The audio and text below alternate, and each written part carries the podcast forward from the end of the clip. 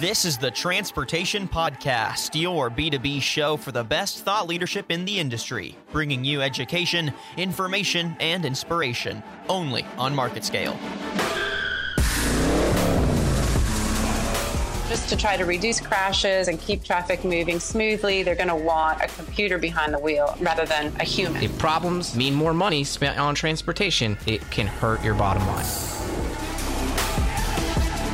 Hello, everyone. Welcome to the podcast today. I am your host, Tyler Kern. And joining me on this episode of the founding partners of Joy Scooter, Ray Billings and Arian Devani. Ray and Arian, thank you so much for joining me today. Thanks for having us. Absolutely. I'm really excited to get a chance to talk to you guys. And we're diving into that world of dockless electric scooters, which they've really swept the country from coast to coast and really everywhere in between. And it feels like this transformation kind of took place overnight. Um, but if we're if we're just judging on visibility alone, it feels like dockless scooters are excelling right now and they're everywhere. Uh, let's let's start off here, Arian. What, what's your perception of the current state of the dockless scooter industry? Yeah, so t- Tyler, you know, as you mentioned, dockless scooters have really gotten a lot of traction and gained a lot of attention over the past 18 months. And initially, many cities and states had a knee jerk reaction to thousands of these dockless vehicles being left on sidewalks unannounced. But I think since then, and since the inception, the industry has come a long way. Um, and a majority of these cities and municipalities are now playing ball. I mean, Florida's governor just signed a bill that legalized e-scooters this week, and it's already gone into effect.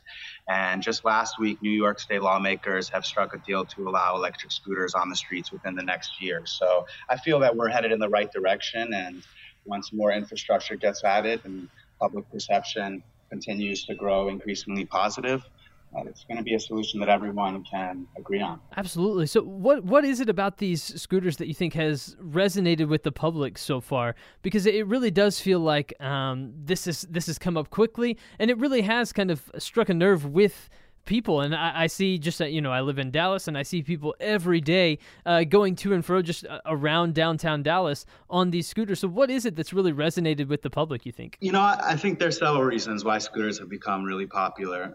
One i think the fact that they're dockless is very attractive. The, the fact that you can just pick one up unlock it with your phone and you're ready to ride uh, and then just drop it off at your destination is is really convenient. They're also very affordable. They can get you to your destination in most cases quicker than a car in a densely populated area with traffic and for half the price of an Uber.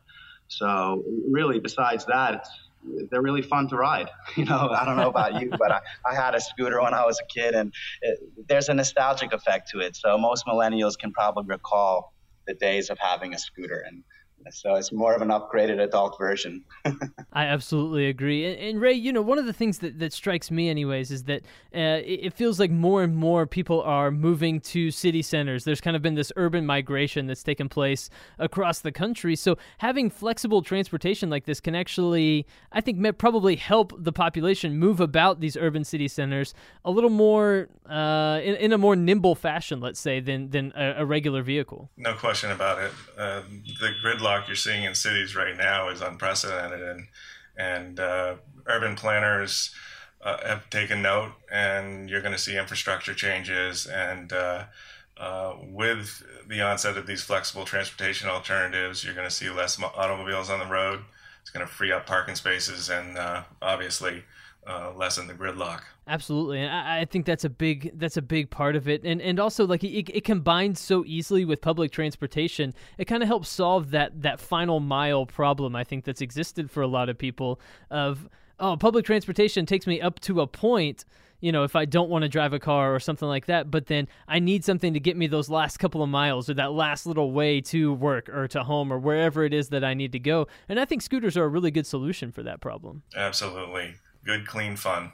Absolutely, yeah. I, I love riding the scooters. It's it's a ton of fun to get to get on one and you know just hop around the city. It, it's it's a pretty great way of getting around. Now th- this market includes some big names. You know, you look and you see that Uber is involved, Lime, Bird. You you see these names.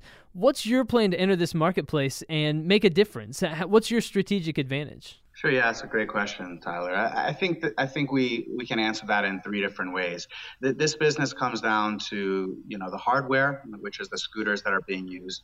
Uh, for one, we we wanted to make sure that we focused on building a more durable product that's safer and lasts longer in the market the unit economics of the scooters that are being used now, which most operators are using off the shelf consumer products, these scooters are breaking down in as little as 30 days after being deployed. And so this, the hardware that we're using was designed and engineered out of a robotics lab out of MIT, and they're by far the most durable and advanced scooters on the market. They can last three to five days without charge. They're meant to last over 3,500 rides, which is 12 to 18 months, and they're much safer. We use 10 inch wheels, we use a wider platform. Uh, we use airplane grade aluminum. And so on the hardware side, we have some clear differentiators. Now, as an operator, we're using the most advanced vehicle intelligence platform on the market. And so what that means for customers is it's less vehicles that you are walking up to and wanting to ride and seeing that it's broken.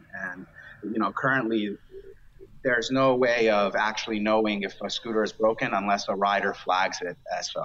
And so our scooters can be diagnosed from the cloud any maintenance issue that occurs within our scooters, we know ahead of time before a customer lets us know. And so we can take that scooter off of the map to avoid vehicle downtime and operational expense. And so, from a software perspective, there's also some differentiators. Uh, but Tyler, probably the biggest differentiator for us is our business model of allowing anyone anywhere to own their own fleet. And so through our Joy Business Partner program, we're allowing individuals who may have been a charger previously for Bird or Lime to now own their own fleet and manage their scooters themselves, which gives them a much bigger piece of the pie and brings you know equity to the game as opposed to relying on the gig economy and independent contractors.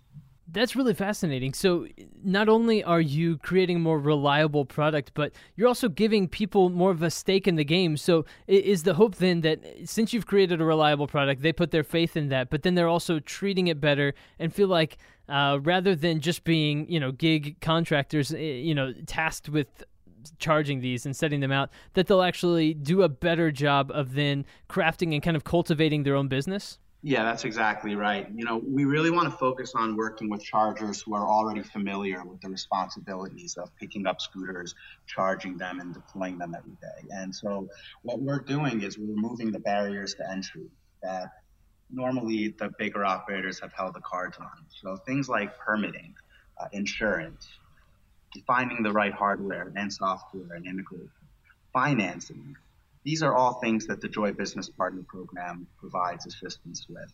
And so now we're giving an opportunity for these bird chargers or lime juicers to become operators, and we're solving that unit economics puzzle because, you know, 50% of the revenue for these companies like Bird and Lime is going towards chargers. And so by turning the chargers into owner operators, it's a very profitable business once you take out that that hefty expense. And to your point, Tyler, these operators are going to take much better care of their fleets as it's their own property and their profits are depending on keeping those scooters well maintained. Absolutely. Now, now Ray, you've seen other trends similar to um, similar to the the electric scooter boom. Um, you know, in, in, your time just working in dot coms and things like that. How does how does being a part of that wave really help you navigate the waters of what you're seeing now with dockless dockless scooters? I think what we see, what we saw in the early 2000s with Internet 2.0 was the data that came out of Internet 1.0 in the late 90s was used to build sustainable companies. And, and that's when you saw the likes of Facebook and Google and Yahoo really come to play. Uh, so, so without diving too far just into the negative aspects of things, is it safe to say that you've kind of observed the industry and said, "Hey, here are some things that we think we can improve on as a group," and really taken that and, and applied those things to to Joy Scooters? Would that be an accurate statement then? Yes, absolutely. I think there's a clear next mover advantage here. Uh, it's obvious uh, to to everybody that's in the business um, of operating scooters uh, where the pitfalls are, where the cities have resisted, um, and and what municipalities are doing now to regulate uh, the trailblazers. So I think that our next mover advantage is, is clear, and, and, and we have a we have a lot of data to back that up. So let's say someone is listening and they're thinking, okay, it'd be really cool to kind of have my own business as far as this goes and, be a part of, of the business partner program that Joy Scooters pr- uh, provides. How do they go about uh, looking into that? How do they sign up for it and become a business partner? And then what does the day to day for a business partner look like? The process to become a Joy business partner is simple. You fill out you fill out an application and we get in contact with you and we really assess what your goals are. So do you want to start off with a small fleet? Are you looking at building a larger fleet? And so there's different factors that play into that. Like, is financing something that they're looking for? Uh, does that city have regulations that require permits? Because there's several markets where we already have permits, and then if we get demand from a Joy business partner for a certain market, we have lots of resources to help our Joy business partners with the permitting process. And so once we get them approved to become a Joy business partner, they purchase their fleet or finance their fleet, and we ship the scooter straight to their door. And that scooter comes equipped with the IoT box and the software and app so that they can deploy those scooters the same day and start earning and tracking the money that they're making.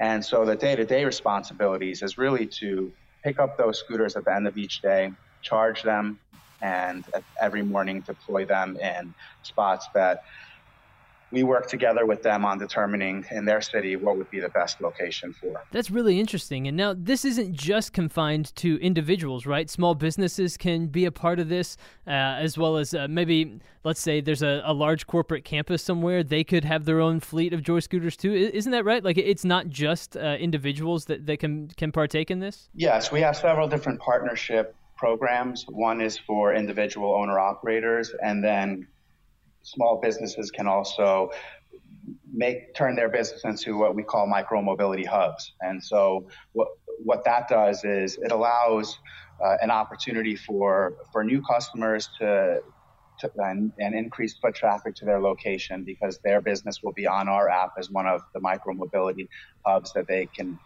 get a scooter from. And then also it builds customer loyalty. You know, these customers will keep coming back if they know that there's a scooter there and that in most cases results in sales. So it makes sense for the businesses and it makes sense for us uh, to partner with them in, in the local communities that we're operating in.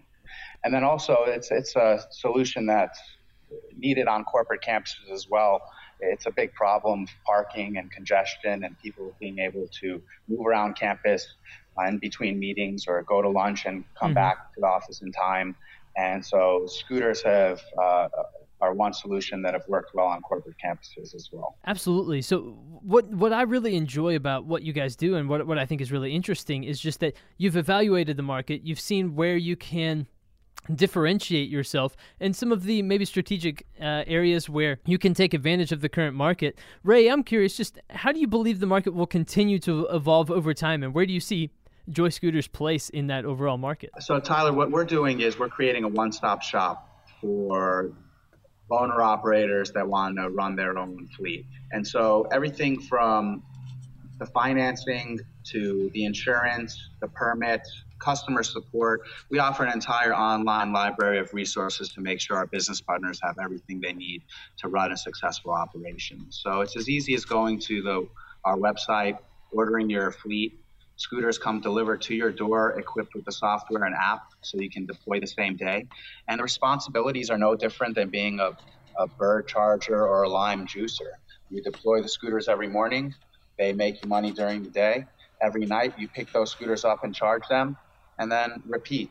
So, uh, other than other than occasional maintenance, which we also have support for, it's a pretty easy operation, especially if you have experience being a charger. Absolutely. Well, I think it's an incredibly exciting time to be in this space. And I think it's really fascinating the way that you guys uh, allow other people to be involved and be a part, and you're giving them a stake in this. And I think that that's a real strategic advantage. And I'm really, really interested in seeing the further development of this marketplace uh, and really, really uh, excited to see what happens next with Joy Scooter. So, Ray Billings and Arian Devani, thank you guys so much for joining me today to tell me a little bit more about this, uh, this marketplace and uh, what you're doing with Joy Scooter.